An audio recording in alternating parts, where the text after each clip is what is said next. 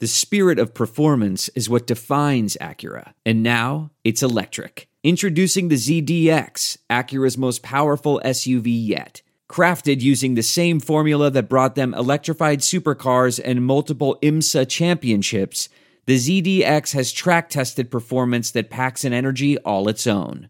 Unlock the energy and order yours at Acura.com. You know, ever since I started the show, I've uh, I've gotten questions all the time about who to bet on, who do I bet with. Obviously, we're a sports podcast, but uh, I don't always know who's going to win. But I do know where you should bet, and I think you should know this by now. If you listen to the show, the answer is my bookie. Between their live in-game betting, their endless props, their fantasy sports wagers, there's something there for everybody.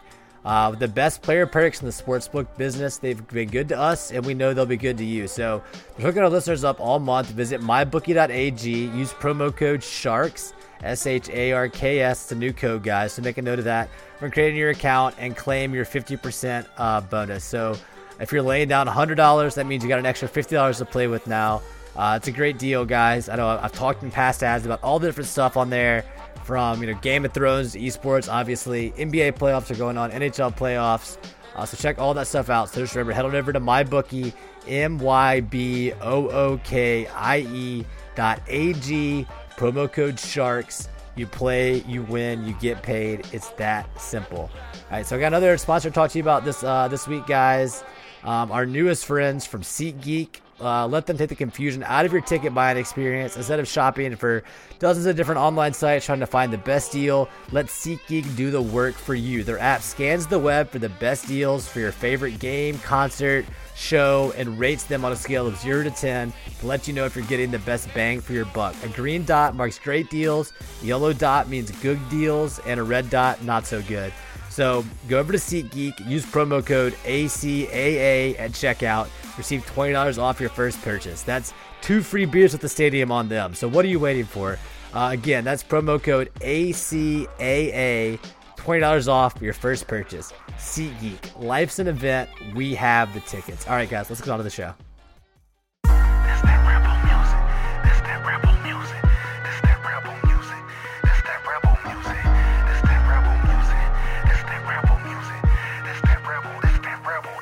Welcome to Land Sharks After Dark, your weekly dispatch from the dystopian reality that is Ole Miss Athletics. I'm your host, Justin Sanders.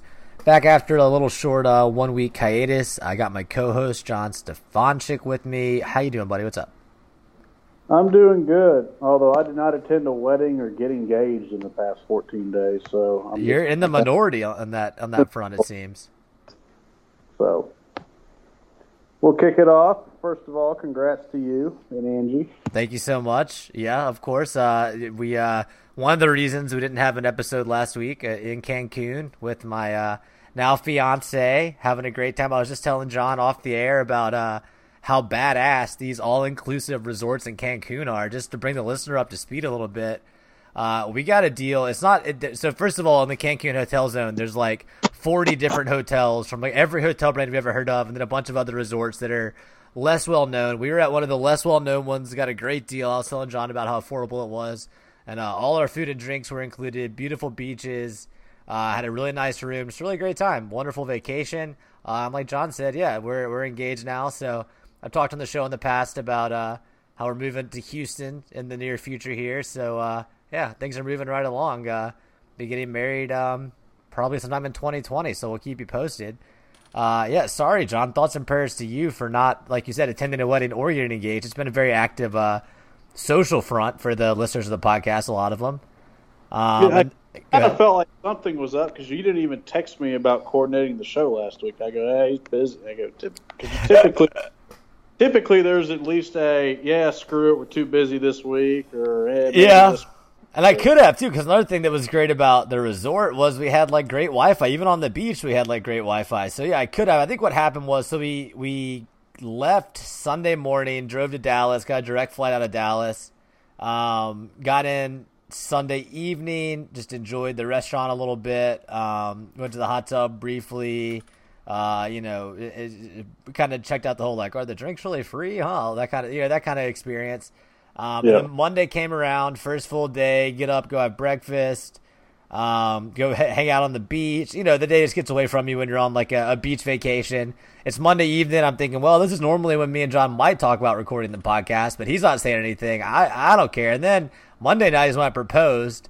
Uh, and so honestly, you know, not that I wasn't thinking of you, thinking of the podcast and our listeners, but uh, I just figured yeah, I'd, I'd wait. Important things to think about. I'd wait and see uh, if you said anything, and if not, I we would have an unspoken agreement. And I think I told you guys maybe the next day or the day after that. So I'm sure you eventually pieced it all together that, uh, yeah, I I technically could have recorded in Cancun, but hey, why? What's the big deal? Although, uh, in addition to all these uh, going ons in our personal lives, there there has been a lot going on for Ole Miss baseball. Um, five and two since the A and M series. They sweep a pretty good A and M team, at least a team that can really pitch it. Um, lose to Southern Miss and Hattiesburg. That's to be expected with this team, I think. Uh, and then John Nostra John Miss over here uh, you had a big prediction come true, buddy. Well, after effing up the Kentucky prediction, we had to, you know. Well, it helps. It helps when we split. When I say one thing's gonna happen, you say the other thing, and then at least one of us is definitely right. That's what happened in that situation. Did you watch any of the the end of uh, Game Three? Okay, so Game Three. So let's let's get into it. We got the we, we got the engagement out of the way for now. We don't have to. We, let's get into Ole Miss baseball like I'm saying, John got prediction right. First time since 1982, Ole Miss wins a series in Baton Rouge, Alex Box Stadium. But uh, it wasn't easy. I think it's safe to say that game three. I mean, obviously nobody gives a shit about college baseball, and that was confirmed when uh, ESPN dropped the game in the ninth inning to ESPN two, I should say, to pick up Sunday Night Baseball. No warning. If you were watching on the app, you didn't even like it, it even ended on the app for like a few uh, at bats there. But whatever. If people cared about college baseball at all, you'd have to think that's one of the craziest games of the season so far. So we're talking about a 19 to 15 final score that almost doesn't even belie how crazy it was because Ole Miss and Parker Caracci, who's been very good this season after some early struggles, you gave up like a uh, a walk off home run to Tulane. But uh, he, has been he's been pretty good. Um, didn't give up an earned run for a long time in the SEC season, but he uh he, he has a little blow up, I think it's safe to say. Two outs in the ninth inning, nobody on base, six run lead in a very high scoring Sunday SEC game, and uh, he he gives up six runs with two outs. I mean, have you ever seen anything like that? The only thing, I mean, it, it was kind of like, was it 2015 where they mm. completed a sweep of state at They're, home when it was? Was 10, that where they hit the little Lennick hit a grand slam or something? Is that right? Uh, I feel like it might have been Auburn, or maybe it was a three-run homer. There was, some, was there was somebody where it, it was a home game. It was graduation weekend. I remember because I we were eating. I was eating at the Ravine with my family. So I don't. Maybe it wasn't my. Maybe it was my sister's graduation. No, it wasn't my sister's graduation. I don't know who's. Maybe it was. Maybe it was my sister's was undergrad graduation. In, in state, they scored five runs with uh, two outs to. Um, because that was yeah. I'm pretty positive it was my sister's undergrad graduation, so it would have been 2016. They were pitching Weathersby as a starter on Sunday, so try to somehow Pete. Because remember, they this is a different game than I'm talking about. But go on. They were trying to get over 500 to get in the tournament because their RPI and like they had enough quality wins to to get there, but they had lost a bunch of anyway. They kind of, I mean, that was the closest thing. But it, what was crazy about yesterday was it happened so damn fast. It was like, yeah. okay, three back to back homers. It Homer, okay, this is cute. Homer, oh shit! Like uh, you may want to go get crazy. Homer, and they were all like, it was literally like you could have sworn they were all. It was three of the same Homer. To it was. Just, it was. It was the exact same Homer. It was insane. Um, then you're thinking they just blew this. Yeah, it was totally WAOM moment. Of course, like everyone on Twitter just melting down. How do you come back from that? And up, down, sideways. They go win two in Fayetteville. They lose North Alabama. It's like they're, they're about to implode. Yeah, I was saying, I was telling people what, after this, the season is over. Like after they blow a six-run lead in Baton Rouge to keep the curse intact, they're, they're not coming back from this. I mean, it felt like that was literally going to be, you know, it was going to break the team. Yeah, it did. They go score four runs in the top of the tenth because, you know, I don't know. I guess they. I mean, they score four runs in the top of the tenth, and Roth comes in and gets a. Uh, you know, he gave up a couple base runners, but gets the save.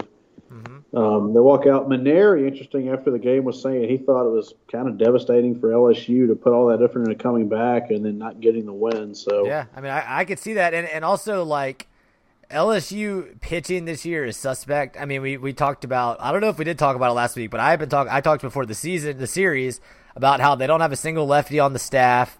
Uh, you know, how does that happen to a program like LSU? They also have a lot of injuries, I know. Um, but I mean, they really got exposed in that Sunday game. Obviously, Sundays in the SEC are crazy, but 19 runs is far from typical in any SEC game. That was that was pretty rough for their for obviously Ole Miss gave up 15, but it does kind of feel like a lot of those runs don't necessarily happen in a closer game. I mean, Ole Miss is doing stuff like leaving Hoglund. You leave Hoglund in when you have the big like 10-1 lead because you know you don't you don't want to go too early to anybody else. And something about getting up as big as Ole Miss did early is you know you have to kind of prevent the comeback so many different times, especially in an environment like that. Obviously, LSU had a huge crowd there. The funny thing is, a lot of them left after the first or second out in the ninth inning and weren't there for the tenth inning. Um, but another thing I want to say about that that the huge comeback. I mean, probably the biggest half inning of the year. Um, uh, there in the in the top of the tenth was my boy Josh Hall, future leadoff hitter, future center fielder, freshman. We talked about him on the show in the past. He holds the high school record for stolen bases. Uh, not known for his for his bat really at all this season as of yet.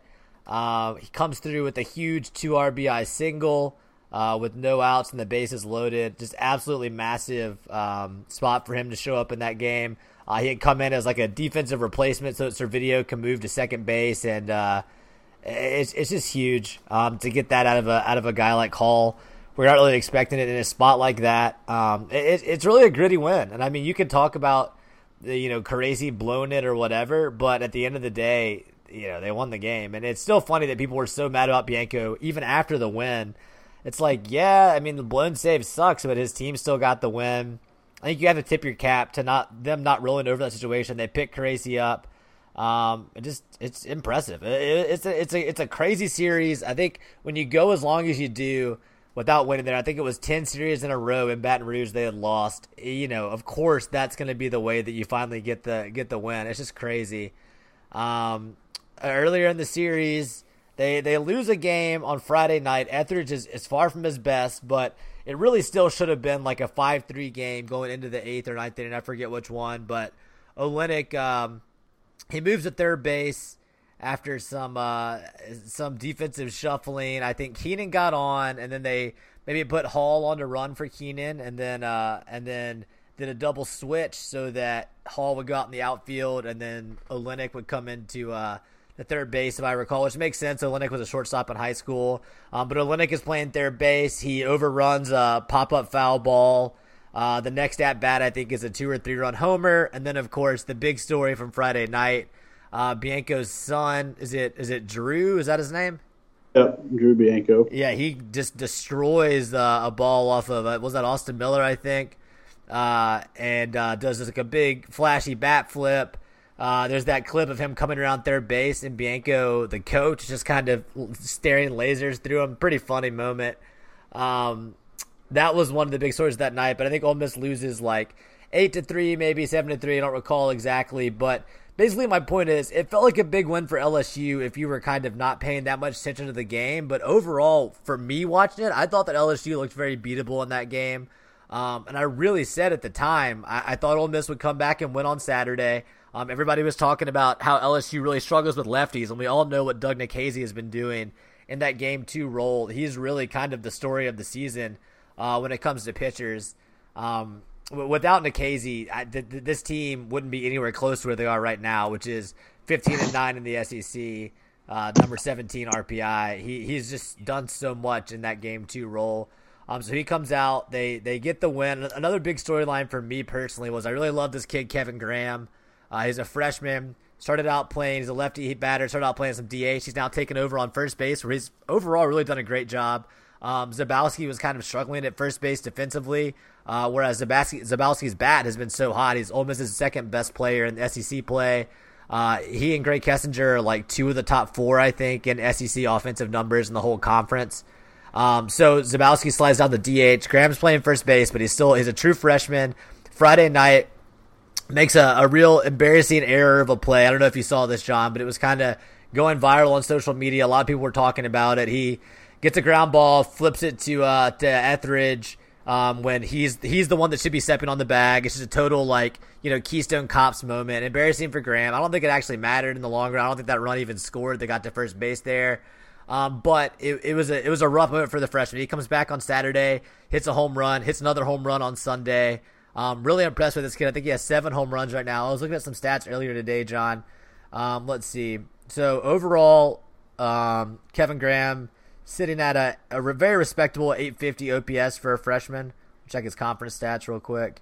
Uh, down drops down to six uh, 692 in conference, but that overall OPS of 850, I, I, wanted to compare that to some other freshman power hitters we've had. Went back to uh, 2014 and Colby Bortles, right? And uh, let's see, I got it right here. Colby Bortles freshman OPS was 783. So I think Graham has a very bright future. Definitely going to be um, starting next year. He maybe is not the breakout that Tyler Keenan was last year, but still, I, I'm, I'm impressed with him. I think he's playing really well for a freshman.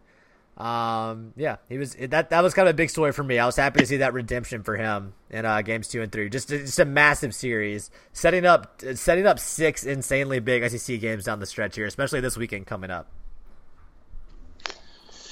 for this team's had its up and downs for sure. The first, yeah, where we, where we looking at 24 games SEC play. Mm-hmm. They've had some highs that can compete with anybody nationally. They've had some program historical lows. If you want to look at North Alabama, and if you kind of look at the totality of this, you got Dillard, Kessinger, and a handful of others that came in as part of the number one recruit, recruiting right. class a couple years ago. Um, Cooper Johnson, obviously. Cooper Johnson didn't make the tournament their first year because all the youth. Um, so that was 17. 18, have a number four national seed, mm-hmm. Blowing and going, win the SEC uh, tournament. Peak too early, you would, I think it's safe to say. Um, well, I don't know if they peaked too early as much as they had one disastrous Monday in Oxford. Yeah, I mean, I think that's a big part of it too. Yeah. Tennessee Tech runs them out of their own building essentially. So there's that portion of, I mean, so you know, you have this, you know, Tennessee Tech beating a team that had what seven players drafted in the top 20 rounds or something to that effect, number one class. I mean, a lot of just makes no sense. Huge underachievement. This year's been, um, like we, like we mentioned, it's been up and down, but bottom line is this: they they control their destiny to host at this point. Mm-hmm. They um, national seed probably requires them catching Pandora's box. I don't even think not, they don't need a national seed anyway. Just, just honestly, going from like you said the lows they've had and becoming a host, I think is would do huge a huge uh, something for their confidence. I would say. I think it'd be interesting to watch them if they can if they can win two out of three against State at home, which is going to be tough. But obviously, this team seems to have with when they really need to lock in and make something happen, they tend to do it. And it seems it almost seems like they've been just kind of in, in, some ways maybe even it's not in, I don't think it's intentional as much as somewhat subcon- subconscious been waiting for May June to roll around to say mm-hmm. okay mm-hmm. we're going to get going and we're going to make a run that in the postseason that kind of solidifies and lets lets us live up to our potential after all the you know all the talent they've had, all the hype over the years, etc. Uh, hosting a regional, and if they could win a regional, it would kind of get them over. I mean, especially you got a lot of local kids on this team. It'd be kind of a good way to end it, and then you go take your chances in a super and see what happens. Yeah, I, I, think that's that's definitely the way to look at it. Um, and and this we're about to talk about the series with State this weekend. This is it's this LSU series they just played biggest series of the season by far, uh, and it gets tops the top this weekend. I'd say for sure against a state team that beat them pretty good in Pearl the Governor's Cup, but really that game means so much less than this game we have coming up right now. Um, Ole Miss and State both sitting at 15 and nine in the SEC. I was looking at Warren Nolan right now. Uh, I believe if my math is correct, and just scanning this, the only two teams to have played 30 quadrant run, one games, Mississippi State and Ole Miss. State is 20 and 10 in those games, and Ole Miss is 16 and 14. Um, so that's an interesting stat right there. Uh, they've they've been really good. I mean, they're number three in the RPI right now, 38 and 10. We talked about a little bit throughout the season. Um, and they have a really good lefty going on Friday night, Ethan Small. Obviously, Ole Miss has struggled with that. Um, although you look back to the Texas A&M series, that's kind of going to have to be their game plan with John Doc's Doxakis and uh, the other A&M lefty starter on game two. Basically, they just kind of tried to outlast them and you know run up the pitch count. That's going to have to be about approach at the plate um, and get them out, and then you can go after the bullpen hopefully. And you're going to need really clean games from Ethridge um, and no errors in the field. Uh, I definitely think Ethridge has to be better in this uh, game one against State than he was uh, in game one against LSU when he was a little shaky. Um, but th- all that said, I do think if Ole Miss loses to Ethan Small, the, who who by the way just threw a, a near perfect game against Texas A&M in College Station, I think it was broken up in the seventh or eighth. Um, if they lose that game, I do think Ole Miss is better built to back end the series than State is necessarily because after Ethan Small, they have good arms, but they're more inconsistent. Uh, they have their guy that was taken in the draft first round and came to school, JT Ginn, on Saturdays. Uh, he is a right hander. I think Ole Miss can get after him uh, a little bit more probably than they can against Small.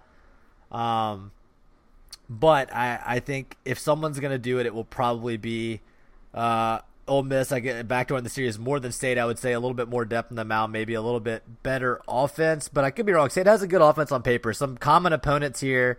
Uh, they beat LSU 6-5, lost 5-10 and 2-11. That was in Starkville. Um, they did take a series off of Auburn. Ole Miss lost to. They took a series off of Florida, but lost a game. Obviously, Ole Miss swept Florida. Um, they got swept by Arkansas, who uh, Ole Miss. You know, you talked about the highs of the season, John. I think backdoor in that series was definitely a high. So was that? That's this is now two SEC road series that they've uh, they've backdoored at Arkansas and at LSU. That's pretty good. Um, they did sweep Georgia. That's definitely I'd say the biggest feather in uh, in uh, state's cap. Um, a Georgia team that seemed uh, potentially the real deal, and they I mean they're still good. Um, I got the RPI here. Let's see. Georgia is still number six in the RPI right now. Warren Nolan. Um, Georgia pretty much a lock to host at this point. Uh, I think Georgia is probably a national seed, along with Vanderbilt, uh, along with probably Arkansas and State. I think it's possible that the, the SEC could get all four of those as top eight national seeds, um, just because they all four have really good records. Um, but something that's interesting, John. Let's look at let's look at how State has played on the road. Um, so they did they won that series at Florida, but Florida's shit this year doesn't count. Uh, they lost LSU at home. They lost a game to Tennessee on the road in that funky series that we talked about. They got swept at Arkansas. They swept Georgia at home, and they did just win a series in College Station, but it was close. They won that first game for nothing. The second game they lost. Uh, the second game was two seven inning doubleheaders. Talked about that on the show in the past, how those kind of disrupt things. But A&M won 1-0, and then State won 4-3 in the second one. Um, so I do feel a little better about having them – travel to Oxford. It should be uh, obviously a, a, raucous crowd. Uh, yeah, I really the key to that game, the key to that series, obviously is Friday. If Ole Miss can find a way to win against Ethan Small, I, I think at that point you almost expect them to win the series.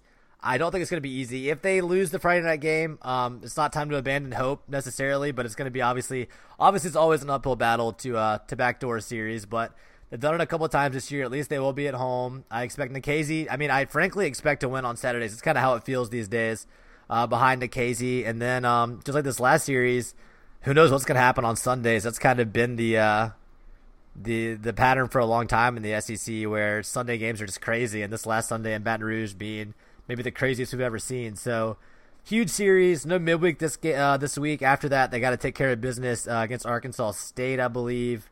Um, not sure. That might be a road game. I'm not sure. And they travel to Knoxville to play Tennessee the last weekend. Really, just you need to win two out of three, but it, it depends somewhat on uh, what happens this weekend.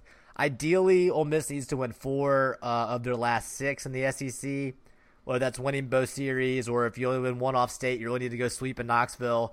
That would give them the 19 wins. I think then they could be pretty comfortable about hosting. Uh, they do want to, if if at all possible, get one of those top four seeds in the SEC tournament. I'm going to pull up the SEC standings right now so we can see how, how that's shaking out. They need that. I think they need that so they avoid a potential RPI bomb on Tuesday. I mean, I think you just want the buy so if you lose, it doesn't matter. You know what I'm saying? Who uh, what is the RPI of like South Carolina and Kentucky right now? Let's see. Yeah, I got it open right now. Let's see. South Carolina is. uh I want to. I want to be the five seed in Hoover and lose the first day in GTFO. So uh, South Carolina is number eighty-one, but uh, looking at the baseball standings, I don't think South Carolina will be making the tournament. As of now, South Carolina is out. We talked about in the past how since Missouri has a postseason ban, only one other team will be out. It's either going to be Kentucky, South Carolina, or Alabama. Right now, South Carolina is five and nineteen. Uh, I think State will definitely sweep them next week. I'm not sure who they have this weekend. Uh, Kentucky is six and eighteen, and Auburn, Alabama is six and eighteen as well. Um, so, but I really, if if if I'm Ole Miss in in Hoover, I don't want to play Kentucky. I don't want to play Alabama. I don't want to play Auburn. So let's check some of those RPIs. Um, Alabama's at 44. Need them to, to hang around in the top 50 for those two wins we have against them. Uh, Kentucky's at 42. Same deal. You want them in the top 50 for the for the one and two weekend against them, so losses don't hurt as much. Um, but still, I, I just Auburn's all the way up at 15, so that's that's less of a problem. Uh, Florida maybe it might be might be more of a problem. Let's see. I'm just going down the standings here. Florida's at 32.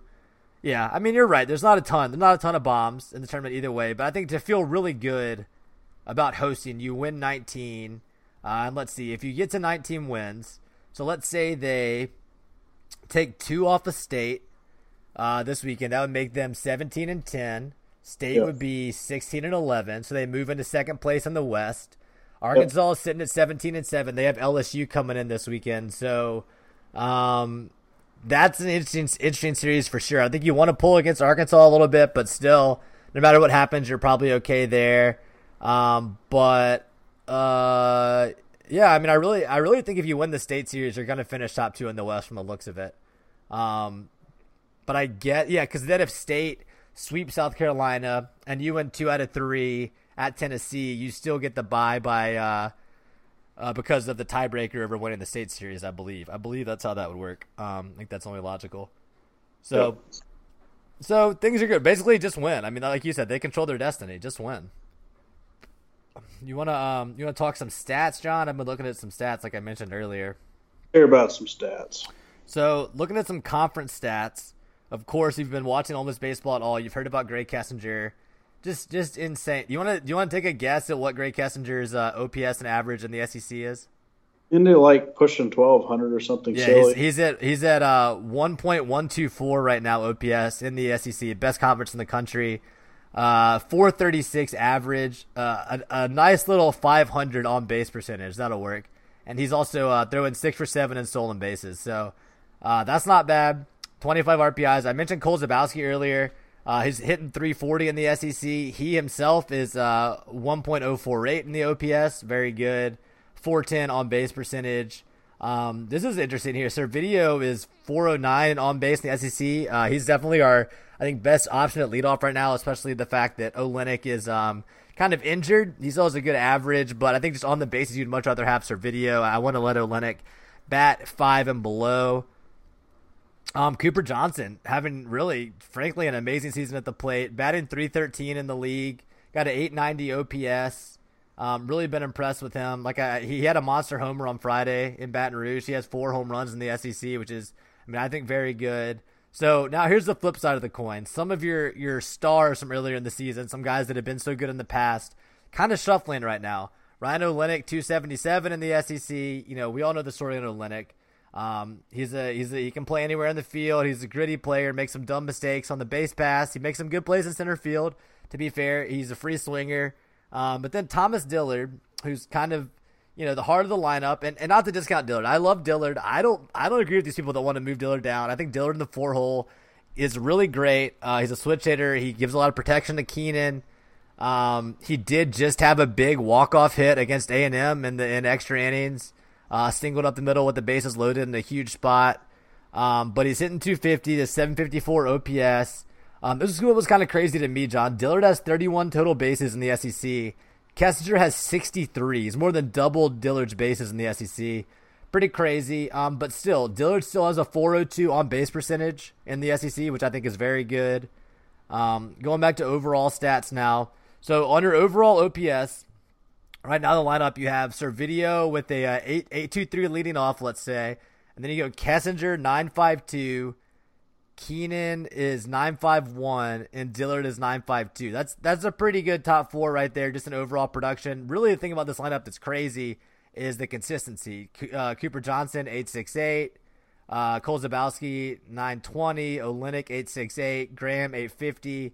Um, really, all the way through the first eight guys in the lineup, you can pretty much fill out, especially against right-handers. Uh, just some really good statistical hitters. Um, let's see. Overall averages, you have one, two, three, four, five. Five guys over 300 right now. Dillard's at 290, 295. Johnson at 288. Um, and that that Sunday game against LSU, I think, really raised up a lot of guys' averages because um, they were just hitting everything. Although that game was crazy, but I mean, at this point in the season, I think you are the stats say you are. And uh, we're a pretty good offensive team, especially Grae Kessinger right now, which is on an insane tear. I believe his uh, on base streak is in the 30s. I want to say um, he, he's he's just really having a great season. He's he's gonna he's gonna go. I think Kessinger. I think we thought of a while ago was a better prospect than uh, Errol Robinson. Um, I just can't imagine how that wouldn't be true, but I don't know. He, he's doing it against, and I think Ben McDonald said this in the LSU Sunday game. Kessinger is producing like this against a lot of guys that are going to be in the big leagues one day on the you know the starting pitchers for the SEC team. So um, you know, I, I, like to say we spoke it into existence. Me and Weston on here ragging on him uh, during the non-conference when he was so str- struggling so badly. I would say, and he heard us, he heard us loud and clear, and got his ass in gear. So, big props to Grae, having an amazing season. Yep. no, it's good. For, it's good for him. Here's the thing about this lineup: you got multiple people that can get hot and carry you through a series, regional. I mean, yeah list, I mean, listing off who I think could do it: Kessinger, Zabowski, Dillard, um, Keenan for sure. Keenan and Olenek. Mm-hmm. E- any of those guys. I mean, Olenek. Okay, not the he. He's played long enough for if Ryan Olenek went and hit like 500 in a regional weekend, would anybody be surprised? No, of course not. Sometimes he just gets in a groove, and also you're you're discounting what happened on Sunday which is I believe if I, I believe I'm getting this right, Zabowski, Johnson, Adams as a group uh, went I think 12 for 15 maybe at the bottom of the lineup. They all started out 4 for 4. So yeah, something something silly. That's the kind of that's the kind of production at the bottom of the lineup that this team is this team is capable of producing. So I mean, I really think Cooper Johnson's coming on right now. Obviously Zabowski is. Obviously Kessinger's been on. Uh, and then I think guys like Dillard, they're gonna keep grinding out at bats. He, he had his first home run since the Missouri series, and that in the game two win. Um, I think some more will come uh, in the next couple of weeks. I, I, think he's still a valuable part of your lineup. Like I said, I mean he's walking a lot. I do think he's getting better pitches for Keenan. Um, and then guys like Keenan, I think he's really Keenan has not had a sophomore slump in my opinion. Uh, that 951 OPS. He has, uh, let's see, 97 total bases, 55 RBIs. Keenan's leading the team in RBIs.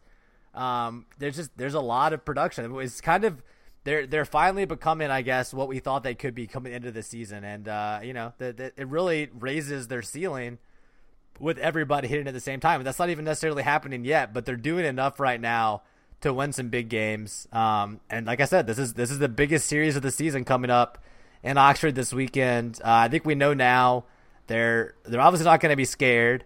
Um, I guess you have to hope that State maybe is going to be a little complacent after beating Ole Miss uh, in peril the way they did. Maybe they're going to think uh, it'll be an easy series, but I, I do think that they're really seeing it well right now. You just got to hope that if Small shuts them down on Friday, first of all, you're able to get his pitch count up. But even if you're not, you you get demoralized on Friday. You have to hope you can throw it away, come back, you know, at least. And I, I think having KZ from a mental standpoint really helps them because no matter what happens on Sunday or Friday night, I should say, I think they know they have a really good shot on Saturday to be able to put some runs up because I know is going to go out there and do what he does. So I, I think that's a great thing to have for your for the morale of your team. Um, because if you can come back and win that game too, I think you can really motivate yourself for the game three and say, you know, we can still win the series. This isn't this isn't over yet. Um, and it's been impressive to watch. I, am honestly looking forward to it. I think this team is um is really fun to watch. I mean, hell, John, they won in Baton Rouge. I mean, what more? What more do you want? What, the Bianco's first ever series win in Baton Rouge. Uh, he's an LSU alum. Um, I think. I mean, I just think that's a that's an achievement. I got I got to tip my hat. Feels like a team that's starting to hit its stride. Yeah, and hell, fifteen and nine in the SEC. That's a damn good record. I mean, it's right where they were in fourteen, we all yeah. They won 19 games and won the West in 14. Correct? I believe that's right. Yeah.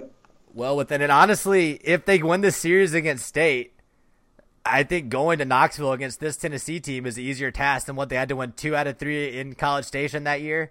Yeah, I mean, you don't want to play it down too much because this team, this team has a habit of doing the occasional funky thing, especially against they, a team like Tennessee. Yeah, maybe they don't show up, but still, I think I just I, all I'm saying is I think I would rather have to go win a series in Tennessee than have to win a series in College Station at the end of the season. yes, I yeah, yeah.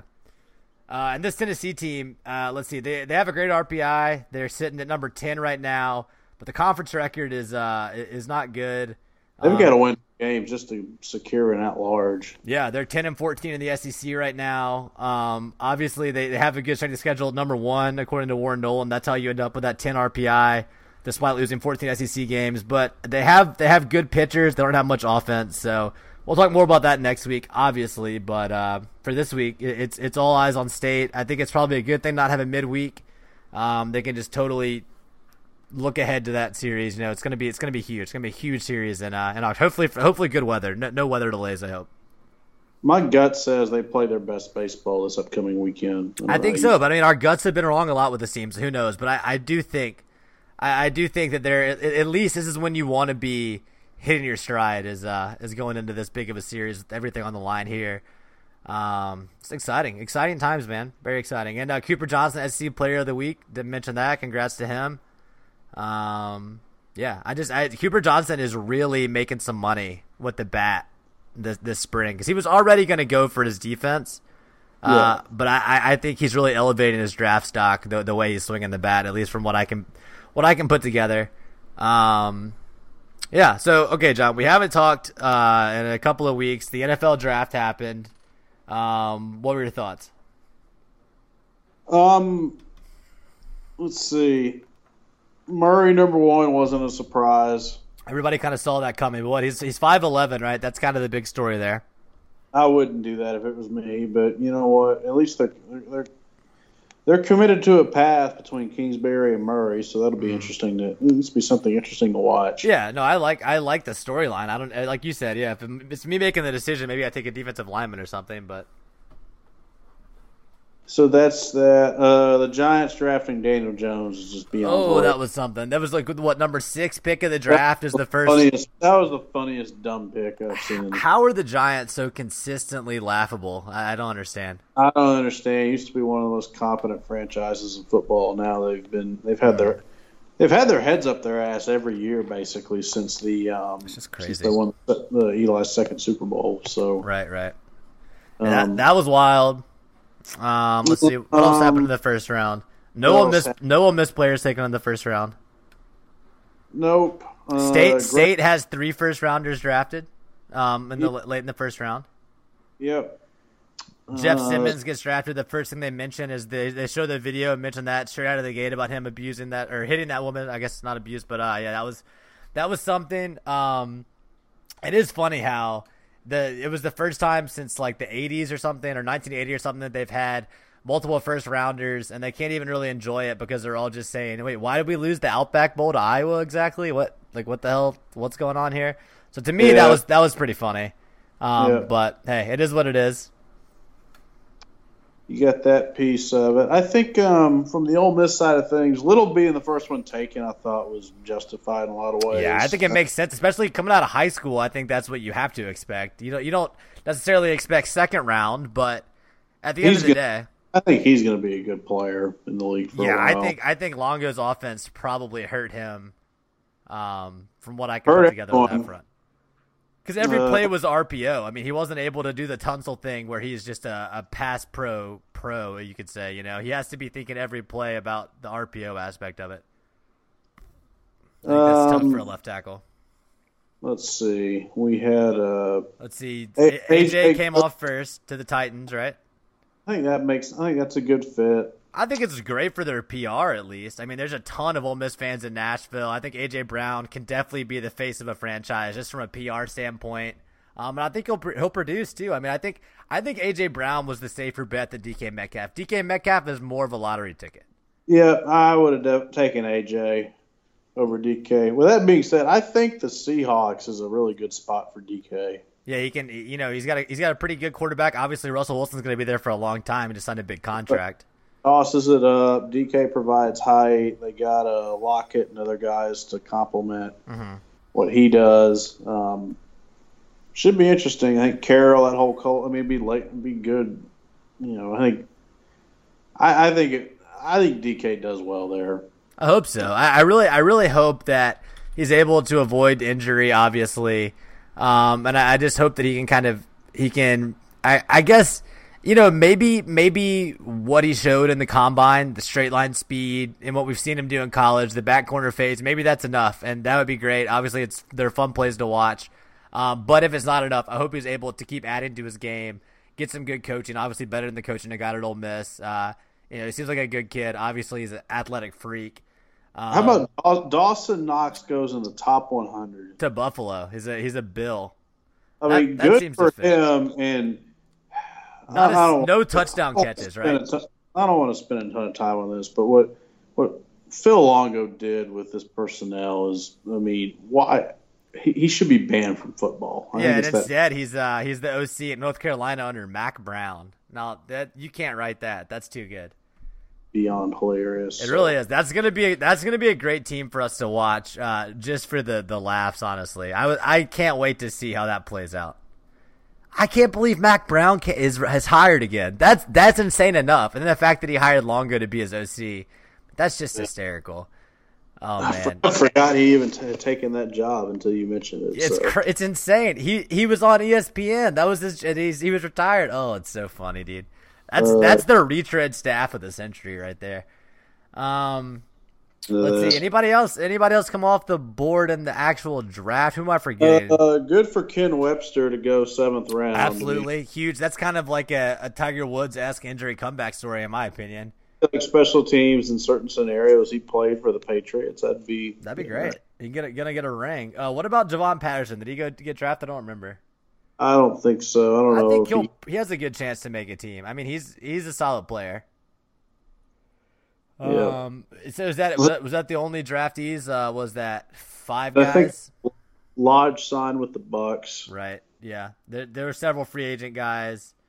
Um, what's his face who had the fastest time at the combine? Uh, Zed Woods, right? He's a free agent somewhere. Um, I'm forgetting. There's several other guys that were free agent picks. I saw the Seahawks are trying out. Um, what's his face? The the guy that got a scholarship at receiver has a really great story. Uh, didn't play much at Ole Miss because there were so many wide receivers. Uh, his, his, name is just escaping me for the moment, but uh, he was Ole Miss guy. Um, any any defensive players are forgetting about? I don't think so. Yeah, I don't really. I don't want to talk about football though, just because I don't care. You know what I'm saying? Yeah. It's just so so meh. But basketball, Khadim Sy, I think is still in play. Has not visited LSU yet. Uh, he's a he's a JUCO guy that would be a huge impact on next year's team. A big man. Uh, so keep your eyes on that. If if Kermit is to land a uh, commitment from Khadim Sy, I think uh, they'd be in really good shape for next year. Um, obviously, after the NBA draft, we'll know for sure that Tyree and Shuler are coming back, but I'm I'm pretty sure that that's happening. I haven't heard anything to the contrary. Um, so still excited for that. Excited to see what happens with that on that front. Uh, I don't know if you follow softball at on John. I, I I don't really. It sounds like Ole Miss got jobbed a little bit at Georgia. Um, they were somewhat in the running for the SEC regular season championship, but uh, did, did not pan out. they lost the series at Georgia, but I think they will be hosting a regional. Um, could be something fun to watch in the uh, in the postseason. I, I like a little softball myself, especially when it matters. You know, some some tournament softball. So I could see myself catching some of those games. Um, the the girl that hit the big home run last time they hosted a regional in Oxford, Brittany Finney. I think she's like a uh, like our, one of our best pitchers now. So there, there's something. She was a freshman at the time. Um, let's see what else is going on. Mm, you been watching any uh, NBA playoffs? Uh, keep, keep up with it de- decently. We got Rockets Warriors game four tonight, I believe. Yeah, I think Golden State wins that. It's wins two. Tonight. Is it two one right now? Two one. Uh, yeah, yeah, of course. If the Rockets found a way to win, I haven't been following it, but obviously I'm a huge Rockets fan now that I'm moving to Houston. Um, yeah. If they found a way, that would be fun if they they got it to two two, but who knows? Um, Cubs are hot right now. I know that much. They swept the Cards just now, uh, number one in the division on a really good winning streak. Um, Astros are doing well. My other new team, I think Bregman had a walk off uh, not long ago. Hit a grand slam yesterday. I heard. Uh, yeah, starting like a functional team after starting the season horrendously. Who the Cubs? The uh, Red Sox. Red Sox, yeah. Oh man, here's something crazy. So I was watching Sunday night baseball last night. After the Ole Miss game, I was cooking for the week a little bit. Cubs cards. Have you seen the uh, the Yankees injured list? Yeah, they're they're banged up. It is insane. It's like every name you've ever heard of, like Giancarlo Stanton, all their starting pitchers. Uh, I think Judge was on there. Like basically just going down it on TV. I was like, that's like their that's like all their stars. That is just crazy. Wonder how yeah. long that's gonna last for. Um, yeah, I don't know. It's obviously a long baseball season, but it's nice. It's nice that MLB is back. That's kind of the to give Buck, Buck Celtics are in the third quarter right now of Game Four. This will be really interesting. What's the series at right now? Two one Milwaukee. So Boston schools in Game One, and Milwaukee Bucks respond Game mm. Two, and then go Friday night in the Garden, thinking, okay, is Boston going to come out take care of this and that? They get um, get outplayed in the second half. Um, Celtics team is a interesting conglomeration of talent that uh, yeah fully function well, yet. They had a pretty a pretty bad season, right? But it's not like they're pulling it together a little bit here in the postseason. They swept Indiana one game one. You're thinking, oh, is this team right? Know, or they get they're back on track? Yeah. And more, I think I think it took Milwaukee a game to kind of wake up and realize this sure. is playoff ball because the, they played the Pistons in the first round. Whoopie mm. shit. So that's kind of what it seems. What's the so, What's the score right now in the third quarter? It is 67 all with 336 mm. left in the third. It's only a good game. All right, what's going on with hockey? Got to update me on that. Uh, it's the Boston one nothing Bruins in Game Six. The Stars lost at home yesterday to blow a chance to advance to the Western Conference Finals. So they play Game Seven tomorrow night at St. Louis. Mm, oh, that's interesting. Uh, they've won two games in St. Louis thus far in the series. We'll see where um, where that goes. Uh, Carolina Hurricanes are in the Eastern Conference Finals. They'll play the winner of Boston Columbus. And then you've got the uh, Stars Blues winner playing the what is it? The Avalanche and the Sharks. So mm, very good. Uh, Boston, I guess, by far from a rating standpoint, is the most attractive draw if you're NBC rooting mm. for somebody to get to the uh, the Cup final here. Mm-hmm. So it'll be interesting to see how this all. I'd like to see the Stars uh, beat the Blues, but the, the Blues have a fan base as well. Um. All right. Well, yeah. Uh, let's see. What else are we forgetting here? That's that's kind of all I can think of. Let's see. Uh, did you listen? Did you listen two weeks ago, John, and get your uh, your fill of Game of Thrones when me and Bedwell talked? Actually, did not. Did did the good rebels win? That's all I really want to know. Uh, yeah. So if you've been watching Game of Thrones, obviously, uh, a lot of people are pissed right now. They're they're pissed off uh, at the way the season's going so far. There's only two episodes left in the series. Um, you know, are, I see, you personally pissed off at how it's going. Or? Me, not as much. So here's the thing. So last week, uh, the week we took off, um, watched the episode of Mexico. Had to get a VPN so we could watch it in Mexico on our laptop. Uh, it was a long ass, boring ass episode. Basically, this the big battle they've been building up to for like several seasons now. Um, I won't bore you too much with the details, but basically the whole episode was just fighting, kind of pointless. Nothing really that interesting happened. Just kind of a, a real slog to get through. Uh, the way it was resolved in the end was kind of a Deus Ex Machina, kind of a crazy. Uh, just kind of they were saved in kind of a silly way, I guess you could say. So that pissed people off. At least me personally, I found that really boring. This episode last night was better. It was more of a return to what people like about the show. You know, good dialogue, different settings, um, lots of different storylines, kind of going in and out of each other people were still pissed uh, about a couple of things that happened in the episode last night. Some big developments. I think overall people are upset about, I guess, how quickly things are moving. But at the same time, like this is the eighth season. These episodes, there's only six this season, but there a lot of them are like 90 minutes long. I just I don't I don't think they could end it in a way that anybody would be happy. So I see that side of it.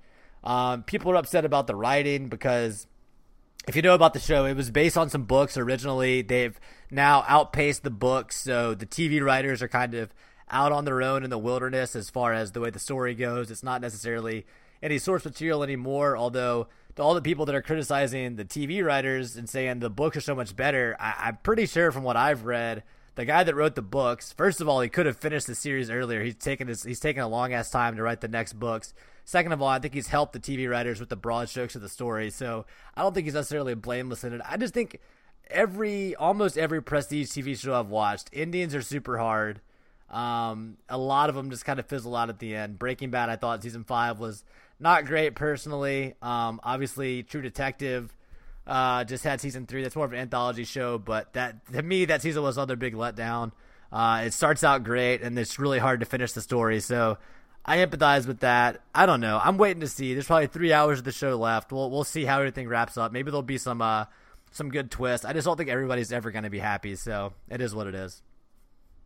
That's my take on it. Sounds like the Ole Miss good old boys. Yeah, pretty much. I mean, you can beat LSU and Baton Rouge for the first time since 1982, and people are going to say you should be fired for uh, not recruiting your son and leaving Parker Caracci too too long uh, in the game and blowing a lead. So it is what it is. Nobody's ever going to be happy. Not everybody. What did Abraham Lincoln say? You can make some of the people happy all the time. You can make all the people happy some of the time, but you can't make all the people happy all the time. I think I, I think that's, that's what he said. Yeah, that's pretty much it. That's pretty much it, John. Um, all right, you got anything else you want to talk about this week? Is that so? There's nothing football team related to talk about, which is. Uh, I don't think so. Blessed. I accidentally saw their signing current signing class for 2020 the other day, and there's like three people committed. So sounds good. I, have heard they got some visitors coming in this summer. I don't know. Who cares? We'll see. We'll talk about it if we have to. Sounds like Jerrion Ealy's draft stocks kind of Yeah, I think that's kind of the biggest story right now with Ole Miss football is potentially Ealy is going to be running back next season. Yeah, if this team somehow made a bowl game, that'd be impressive. I, yeah, I mean, I, I, think Memphis is a huge swing game, and we don't have to talk about it anymore right now. First um, two games are interesting. Yeah, if they, if they, start out two and zero, Memphis and Arkansas, I, you know, I think a bowl is probably likely, but we'll see. I don't know about likely. I mean, they, they'd have to Mm, who, they, who do they draw from the East? They get Mizzou. Yeah, exactly. I think it might be likely at that point. In Columbia, they got to replace Lock. I don't who know is, if they have, who is Mizzou's coach? Kelly Bryant. Yeah, I think they do. But who is Mizzou's coach? Uh, Odom kept his job. See, that's just yeah. I don't know about that. But we're not gonna talk about it right now. I refuse. I refuse, John. I refuse to talk about Ole Miss football. We're in the the glory days of Ole Miss baseball right now. Huge, huge series this weekend. That's all I care about. Uh, we have plenty of time to talk about football. I assure you, we will dissect the schedule backwards and forwards a million times over the summer. So, not to, not to fret, my friend. Um. All right. Well, thank you, of course, for uh for coming on the show with me tonight, having a little discussion like we do. And again, thanks for uh, last week being so flexible, not worrying too much about a missed episode. I know uh it's very important to you that we record every week in a timely manner. But you know, I appreciated the the week off as I was on vacation. Um, and uh, yeah, guys, you know the normal plugs. Um, I checked our email today for the first time in a couple months. Nothing in there. So if you want to send an email, something to talk about on the show, I will check it more regularly. I promise. Landsharksafterdark at gmail.com. Uh, of course, we have a website where you can see all the old episodes, um, see some other stuff on there, like Austin Miller wrote something for it, I think. But Austin Miller went and got hired by a different website, I think. I guess he wasn't happy with our compensation package. But uh, if you ever want to read what's on landsharksafterdark.com, it's there for you. Uh, Twitter, we're Sharks AFTR Dark. Uh, we are on armchairallamericans.com. Obviously, check out our sponsors, um, SeatGeek and MyBookie. Uh, obviously, two great companies that are uh, with us here on the show. So, yeah, that's it, man. Um, that'll do it for now. Like I said, big series coming up this weekend. Really can't stress that enough. So keep your eye on that. We'll be back next week to uh, break it down no matter how it goes. So for John, I'm Justin. Thanks for listening, guys. We'll talk to you again next week. I got the horses in the back. Horse stock is attached. Head is matted black. Got the bushes black to match. Riding on a horse. Ha. I've been in the valley, you ain't been up off that porch now. Nah, can't nobody tell me nothing. You can't tell me nothing. Can't nobody tell me nothing. You can't tell me nothing. Riding on a tractor, lean all in my bladder. Cheated on my baby, you can go and ask her. My life is a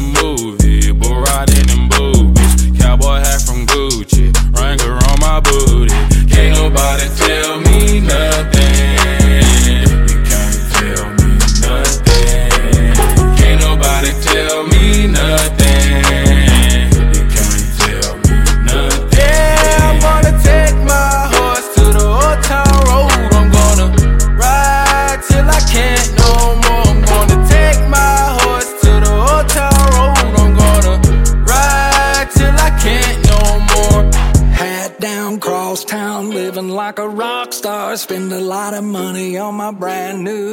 Guitar. Baby's got a habit, diamond rings, and Fendi sports bras. Riding down Rodeo in my Maserati sports car. God knows stress I've